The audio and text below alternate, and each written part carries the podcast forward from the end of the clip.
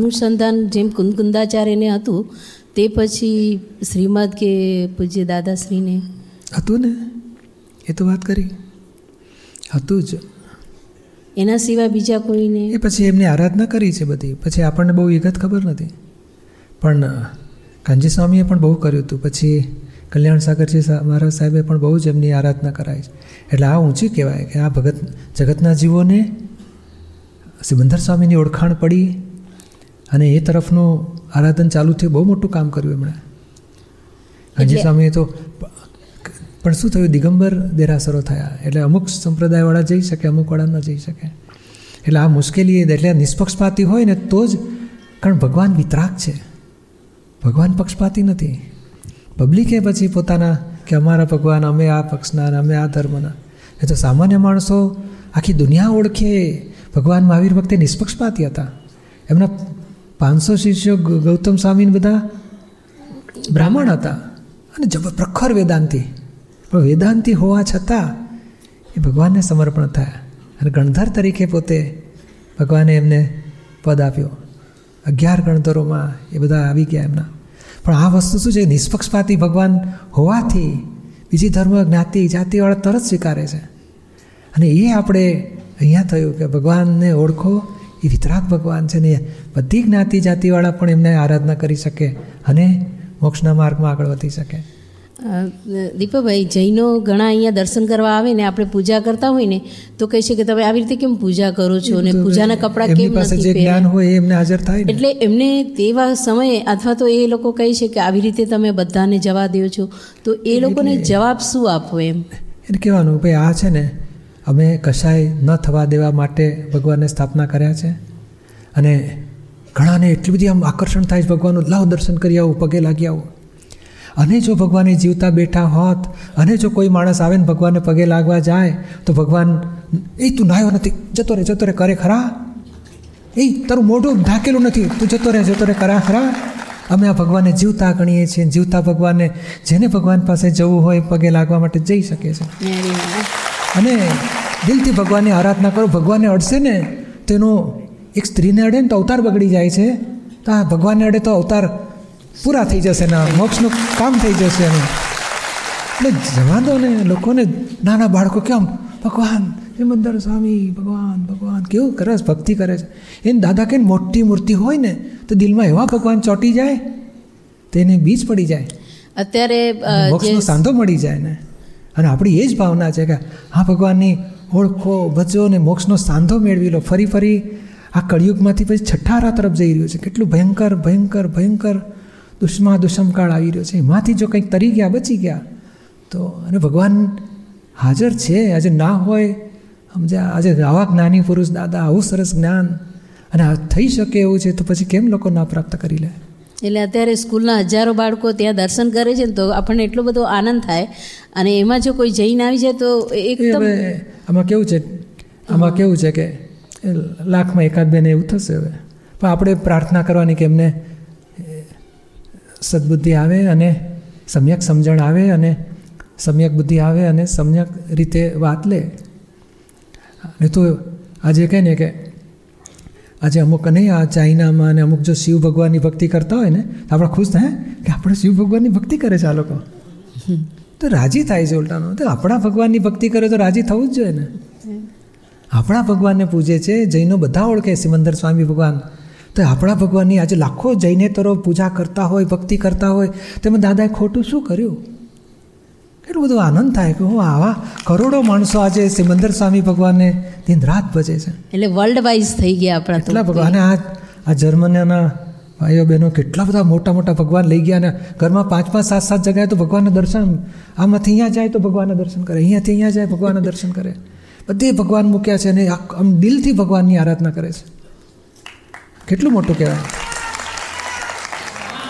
એટલે આ બધા આ તો આપણે જો પોઝિટિવ લઈએ ને, તો ઉત્તમ છે, ખબર છે?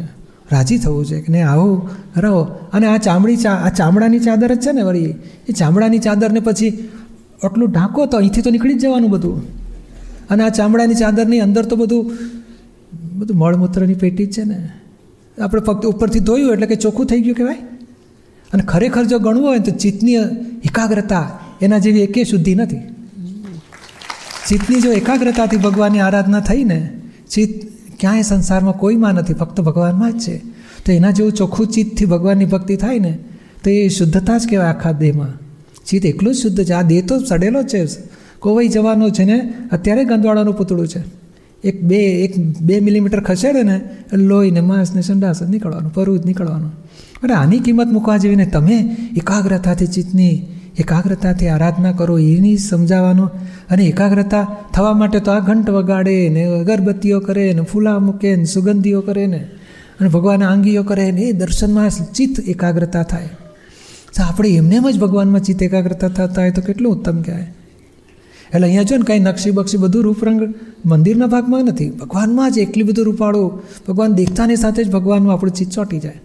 અને ભગવાનમાં ચિત્ત ચોંટ્યું ને એટલે સંસારમાંથી ચિત્ત ઉખડ્યું. ભગવાન એટલે પોતાનો જ આત્મા એટલે આત્મામાં ચીજ ચોંટ્યું. અને એક સમય પણ જો એવું ચીજ ચોંટ્યું ને તો એ મલ્ટિપ્લિકેશન અનંત ભાગ વૃદ્ધિ થતાં થતાં થતાં અનંત ગુણ વૃદ્ધિમાં જઈને ઊભું રહેશે જ્યારે સુધી તો કેવળ જ્ઞાનનું સ્ટેશન આવીને ઊભું રહેશે. બોલો. એટલું મોટું આ પરિણામ બદલાયું એનો પર્યાય બદલાયો. એક પર્યાય શુદ્ધ થાય ને પછી ધીમે ધીમે બે થાય ત્રણ થાય કરતાં કરતાં અનંત શુદ્ધ થઈને ઊભો રહેશે. એટલે એની પાછળ આખું ભાવ વિજ્ઞાન કામ કરે છે.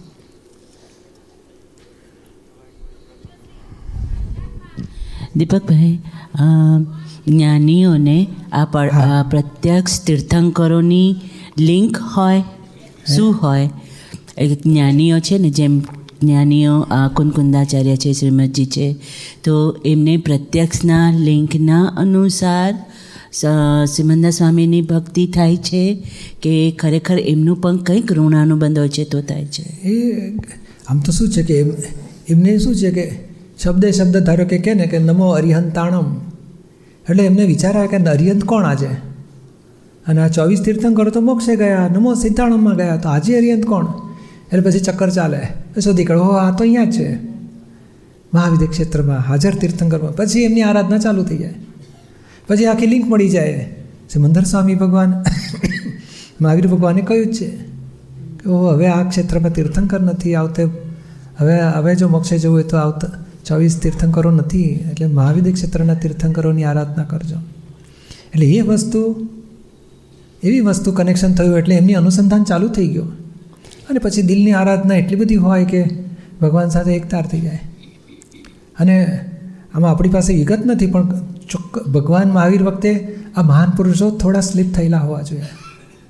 અને એ કરુણા એમની એવી હોવી જોઈએ કે આ ભરત ક્ષેત્રના જીવોનું કલ્યાણ કરવું છે. અને એની માટે આ બધા આપણા પ્રખર આચાર્ય મહારાજો બધાએ એમણે આ જ કામ કર્યું છે. કેમ કરીને ભરતયાત્રાના જીવોને ધર્મનો સચવાઈ જાય અને ભગવાનની વિતરાગની આરાધના થાય? હેમચંદ્રાચાર્ય કુંદકુંદાચાર્ય બધા એમણે આ જ કામ કર્યું છે.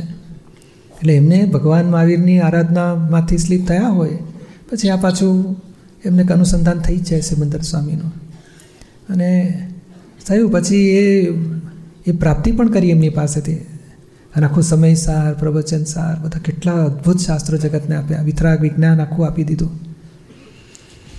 બીજું એ હતું કે આપણે આ જે ક્ષેત્રની વાત કરીએ ને તો અમુક જ ક્ષેત્ર સુધી તીર્થંકરોનું હોય એવું હોય ને તો પછી સિમંદર સ્વામીનું અહીંયા ઘડી કેવી રીતે હોઈ શકે પણ એ કંઈક છે ને કંઈક ઋણાનુબંધ છે એવું કંઈક હિસાબ છે કે આમાં કેવું છે? ભગવાન વિતરાગ છે. એટલે એ કંઈ ખટપટ કરે એવું નથી, પણ એમનો ઉદય એટલે ડિસ્ચાર્જ કર્મ એવું હોય કે ભરત ક્ષેત્રના ઋણાનુબંધવાળો હિસાબ હોય. અને શાસન દેવદેવીઓ, આમાં કેવું છે કે કંઈક પૂર્વનો હિસાબ હોય એ તો જ એમનો આ ક્ષેત્ર માટે ખટપટ થાય, અથવા તો દેવદેવીઓને આધારે આ ક્ષેત્રના જીવોનું કલ્યાણનું કાર્ય થઈ શકે. અને આ જ્ઞાનીઓ પણ આ કે ને કે આજે કૃંદકુંદાચાર્ય કહો શ્રીમદ રાજચંદ્ર કહો કે દાદા ભગવાન કો આખું જગતને વિતરાગ વિજ્ઞાન આપી શક્યા અને એમની જ આરાધના કરાવી શક્યા એટલે કંઈ ખસે જ હિસાબ. આખી પાંચ, એક જ મહાવિદ્ય ક્ષેત્રમાં પાંચ તીર્થંકરો છે, પણ એકબીજાને કનેક્શન કશું જ નથી.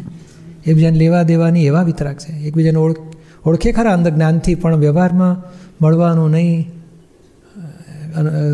નજીક આવવાનું નહીં, એવું બનવાનું. ત્યાં એવા ક્ષેત્રમાં છે. એક જ ક્ષેત્રમાં હોવા છતાં પાંચ મહાવિદ્યમાં વીસ તીર્થંકરો, પણ એકબીજાને મળવા નહીં.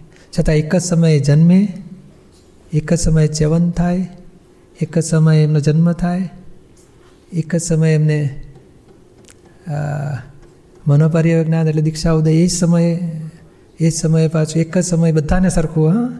કેવળ જ્ઞાને થાય ને બધાને પાછું નિર્વાણ, એ જ સમયે થશે. વીસે વીસ તીર્થંકરો. એવી અજાયબી છે આ જગતની. આ જગતની અજાયબી છે બધી.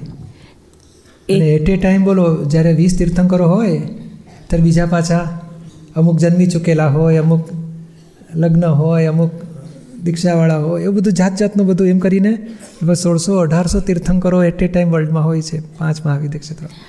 અને ઓછામાં ઓછા વીસ તીર્થંકરો હોય વધુ વધુ એકસો સાહીઠે હોય છે કોઈક વખત મહા પાંચે મહાવિદ્ય ક્ષેત્રમાં. અને પાંચ ભરત ક્ષેત્ર અને પાંચ ઐરાવત ક્ષેત્ર. એટલે દસ બીજા એટલે એકસો ને સિત્તેર તીર્થંકરો આ જગતમાં હોય છે, આખા બ્રહ્માંડમાં હોય છે. એટલે આ જગતમાં ગઈ ને તીર્થંકર વિહોણી સ્થિતિ ક્યારે હોતી જ નથી. ક્યારે નિરંતર હોય જ છે એક પછી એક. એટલે આપણે જો એમને ઓળખી જઈએ અને આરાધના કરીએ ને તો દરેક જીવ, એટલે પાંચ ભરત ક્ષેત્રના અને પાંચ ઐરાવત ક્ષેત્રના જીવોનું લિંક મળી શકે એવું છે. એટલે એકચ્યુઅલી મહાવિદય ક્ષેત્રમાં તીર્થંકરોની હાજરી છે એટલે ચોથો આરો છે કે નિયમ જ છે કે એ હોય જ ત્યાં. ચોથો આરોય હોય ને તીર્થંકરોય હોય. એ આરાને લીધે તીર્થંકરો અને તીર્થંકર લીધે આરો નહીં એવો નિયમ જ છે કે આપણે અહીંયા બધું બદલાયા કરે અને ત્યાં કાયમ એવું જ રહે.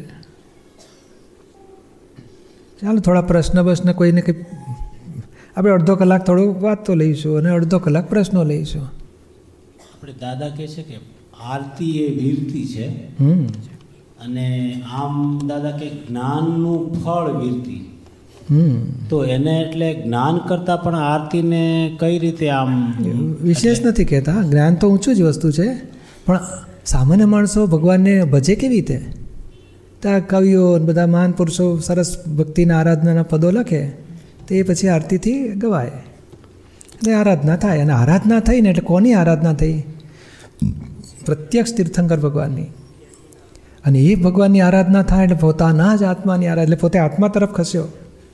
એટલે એટલે પછી આ સંસાર છૂટ્યો એનો. સંસારમાં અટક્યો અને મોક્ષ માર્ગે આગળ ચડ્યો. એટલે અક્રમની આરતી એ વીરતી અને એવું કહેવાય આમ? અક્રમની કહી શકાય. એનું કારણ શું છે કે બીજે બધે પરોક્ષ ભક્તિ થાય છે અને સંસાર ભાવ છે. એમાં લખનારા એ ભૌતિક વાતો લખી છે. જ્યારે અહીંયા તાત્વિક વાત જ છે. અહીંયા કોઈ અજ્ઞાન સંસાર ભૌતિક વાત જ નથી આમાં. સીધું અધ્યાત્મ અને અધ્યાત્મથી આગળ વિજ્ઞાનની વાતો જ છે અહીંયા. લોકોએ ધર્મ અને ભૌતિકને મિક્સ કરી દીધો છે. જ્યારે અહીંયા ભૌતિક નથી. અને આ બહુ મોટું આરાધનાનું ફળ મળે છે બીજી બધી આરતીઓમાં સંસાર ભાવ હોય છે બધો. અને પૂજ્યશ્રી આપણે તમે હમણાં વાત કરીને કુંદકુંદાચાર્ય જે સિમંદર સ્વામીની બહુ આરાધના કરાવી પછી ત્યાર પછીના આચાર્ય. પણ એમાં એક વસ્તુ સમયસારમાં મને એમ કે એવું લાગતું હતું કે એમાં એક એને પાછળ સિમંદર સ્વામીને નિમિત્ત તરીકે રાખ્યા કે નિમિત્ત કાંઈ કરી શકે નહીં. અને પછી આ વસ્તુ એટલે આમ આમ એટલો બધો આમ શું કે પ્રેમ જે આપણે અહીંયા દાદાએ દાદામાં આપણે આવ્યા પછી જે સિમંદર સ્વામી પ્રત્યે ભક્તિ થાય એવું થોડુંક ઓછું આમ નિમિત્ત અને અથવા એનું બેલેન્સ કઈ રીતે હોય? એમાં બધી વાતો શું છે? બધી વાતો લખી છે. પણ કેવું તો પડે જ ને એટ એ ટાઈમ એક જ વસ્તુ કહી શકે ને. તો કે મૂળ તત્વ જ્યારે વાત હોય ત્યારે એક દ્રવ્ય બીજા દ્રવ્યનું કરી શકતું નથી કે છે. અને એ જ લખ્યું છે કે આત્માને એવા ગુણો છે કે કશાયનું બીજા નિમિત્તો, બીજા દ્રવ્યના નિમિત્તે એને કશાય ઊભા થાય છે. વૈભાવિક ભાવ કે છે ને વિભાવ ભાવ એટલે આ બધી વાતો શું છે? એક એટ એ ટાઈમ એક વાત હોય. પણ દાદાએ શું છે? આખું આમ આપણને સ્ટેપિંગમાં અને લિમિટેડ વાતમાં મૂળ સિદ્ધાંત આપ્યો. કારણ કે બહુ મોટી વિશાળ વાતો હોય ને એમાંથી જે મહત્ત્વની વાતનું ફોડ આપી દીધો. પછી એમણે તો બધું જ કહેવું પડે ને. નિર્જરાની એટલી બધી વાતો લખી હોય આશ્રમની એટલી બધી વાતો લખી હોય. એટલે બધી વાતોમાં આપણે જરૂરિયાતનું દાદાએ શોર્ટકટ આપી, આખા હથેળીમાં કેવળ જ્ઞાન આપી દીધું છે. એટલે પછી એમની, એમણે કરેક્ટ લખ્યું છે બધું. કોઈ શાસ્ત્રમાં ખોટું લખતા નથી. પણ એટલી બધી વાતો લખી છે, એટલી બધી વાતો કહી છે કે માણસને તારણ કાઢીને મોક્ષ માર્ગ માટે કેવી રીતે આગળ વધવું એનું રહસ્ય પ્રાપ્ત નથી થઈ શકતું. અને સૌથી મોટી મુશ્કેલી એ છે કે પોતે મિથ્યાત્વ દશામાં રહેલો, જેમ સમકીતીના શાસ્ત્રો વાંચે ને, તો મિથ્યાત્વ રૂપે પરિણામ પામી જાય. એ મોટી મુશ્કેલી છે. અને સમકિત થયા પછી ગમે તેના શાસ્ત્રો વાંચે તો એને સમ્યક રૂપે પરિણામ પામે. એટલે પેલું પ્રાપ્ત થવું મુશ્કેલ પડે છે. એવા જો જ્ઞાની હોય ને તો જ એ દ્રષ્ટિમાં આવે. નહીં કે આપણે દાખલો લીધેલો ને કે મારો એક મિત્ર અમેરિકા હોય અને બધું વર્ણન કરું આમ એક કલાક સુધી. અને તમને પછી પચાસેક ફોટા આપો કે આમાંથી મારો મિત્ર શોધી આપો. તમે શોધી આપશો? હા. અથવા તમે કહું તમારા મિત્રનું ચિત્ર બનાવી આપો. તો બનાવી શકશો? કેમ આટલું બધું બે કલાક સુધી વર્ણન કર્યું તમને આમ વાળે વાળનું આંખે નાક આમ આકાર બાકાર બધું વર્ણન કર્યું તો પણ તમે બનાવી શકો? અને તમે કદાચ બનાવો ને હું કહું છું મારો મિત્રનો ફોટો આવ્યો તો તમે બે હરખા દેખી શકો? વિચિત્ર બનાવી લાયા હોય. તો પછી આત્માને કેવી રીતે ઓળખી શકશે? જે ઓળખ્યો જ નથી. હા ને એકે જ ઓળખેલો હોય ને તો કહેશે આ એ જ હા પચાસમાં બધા ઓગણપચાસ બાજુ આ એ જ પોતે જ છે આ મારો મિત્ર. પણ મેં જોયો છે તો હું તમને બતાડી શકું. એક જોયેલો માણસ હોવો જોઈએ. તે પછી દેખાડે ને પછી પહેલાં દેખાતું થઈ જાય. એટલે આ પ્રત્યક્ષની મહત્વતા એટલે માટે એટલે આજે જે ઘરે ઘરે સિમંદર સ્વામી આવ્યા એ એટલું આગળનું નથી થયું એમ. આપને દેખાય કે દાદામાં બધાને ઘરે ઘરે બધાને લેવાના ભાવ થયા સિમંદર સ્વામીને. એટલે ભાવના જ હતી ને કે ભાઈ આ ઘેર ઘેર મંદિર થવું જોઈએ. એક મંદિર હોય ને ગામવાળા ભગવાનને દર્શન કરે ને ઘરમાં તો ક્લેશ ચાલ્યા કરતો હોય તો પછી ભગવાન ઘરનું કલ્યાણ ક્યારે થશે? એટલે ભગવાન જો ઘેર ઘેર પહોંચે ઘેર ઘેર ભગવાનની આરતી થાય ઘેર ઘેર ભગવાનની ભક્તિ થાય તો દરેક ઘરનું કલ્યાણ એટલે ઘર જ તીરથ થઈને ઊભું રહેશે પછી. જય સચિદાન.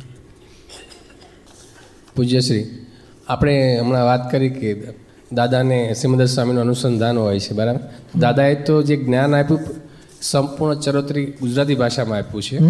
અને દાદાનું અનુસંધાન જ્યારે સિમંદર સ્વામી સાથે હોય છે તો પછી ભાષાનો એ ભાષા બધું ભાષાથી ઉપર હોય બધી વાતો. એ જ્ઞાનથી સમજણ હોય. અને એમને જ્ઞાનનો પ્રશ્ન આપણી જે ભાષામાં પૂછે ને એ ભાષામાં જવાબ મળી જાય આપણને. કે ભગવાન એમની ભાષાથી આપણને આપે આપણી ભાષામાં એમને મળી જાય. અને એવો મળી જાય કે આપણને દ્રષ્ટિ ખુલ્લી થઈ જાય આવરણ ચોખ્ખા થઈ જાય. એટલે આપણે સિમદર સ્વામીમાં જે આપણને ભાવના થાય છે એનું કારણ આ જ હશે તો એનું મિનિંગ એવો થાય? આપણો આત્મા જ છે. પ્રગટ આત્મા પ્રગટ પરમાત્મા આપણા. એટલે આ પોતાના આત્માની આરાધના કોને ના ગમે? અને છૂટવાનું આપણે છૂટીને એમની પણ અહીંથી છૂટીને ત્યાં જવું છે અને ત્યાંથી કાયમનો છુટકારો થશે. માટે આજથી જ એમની આરાધના આપણને ખબર પડે કે અહીંયા કાયમ છુટકારો છે? જેમાં ફસામણનું આખું હોય મોટું અને ખબર પડે કે આ બાણું તૂટેલું છે અહીંથી નીકળાયું છે કેટલો આનંદ થાય. અને પેલો ઊભો હોય અહીંયાથી ભાગો અહીંથી ભાગો. આ જેલમાંથી છોડાવતો હોય તો કેટલો આનંદ થાય. બરાબર તો આ ભગવાન આપણને આ સંસાર રૂપી ચાર ગતિની જેલમાંથી છોડાવે છે. અને અને એટલે જ આપણી આરાધના એમની માટે વધતી જાય છે કે ભાઈ હવે આપણે ભાગો અહીંથી. ભગવાન હાજર છે ને બેઠા છે આપણી રાહ જોઈને. આવો આવો, બધાને મોક્ષે મોકલી દઈશું. પછી શું કામ આપણે ના જઈએ?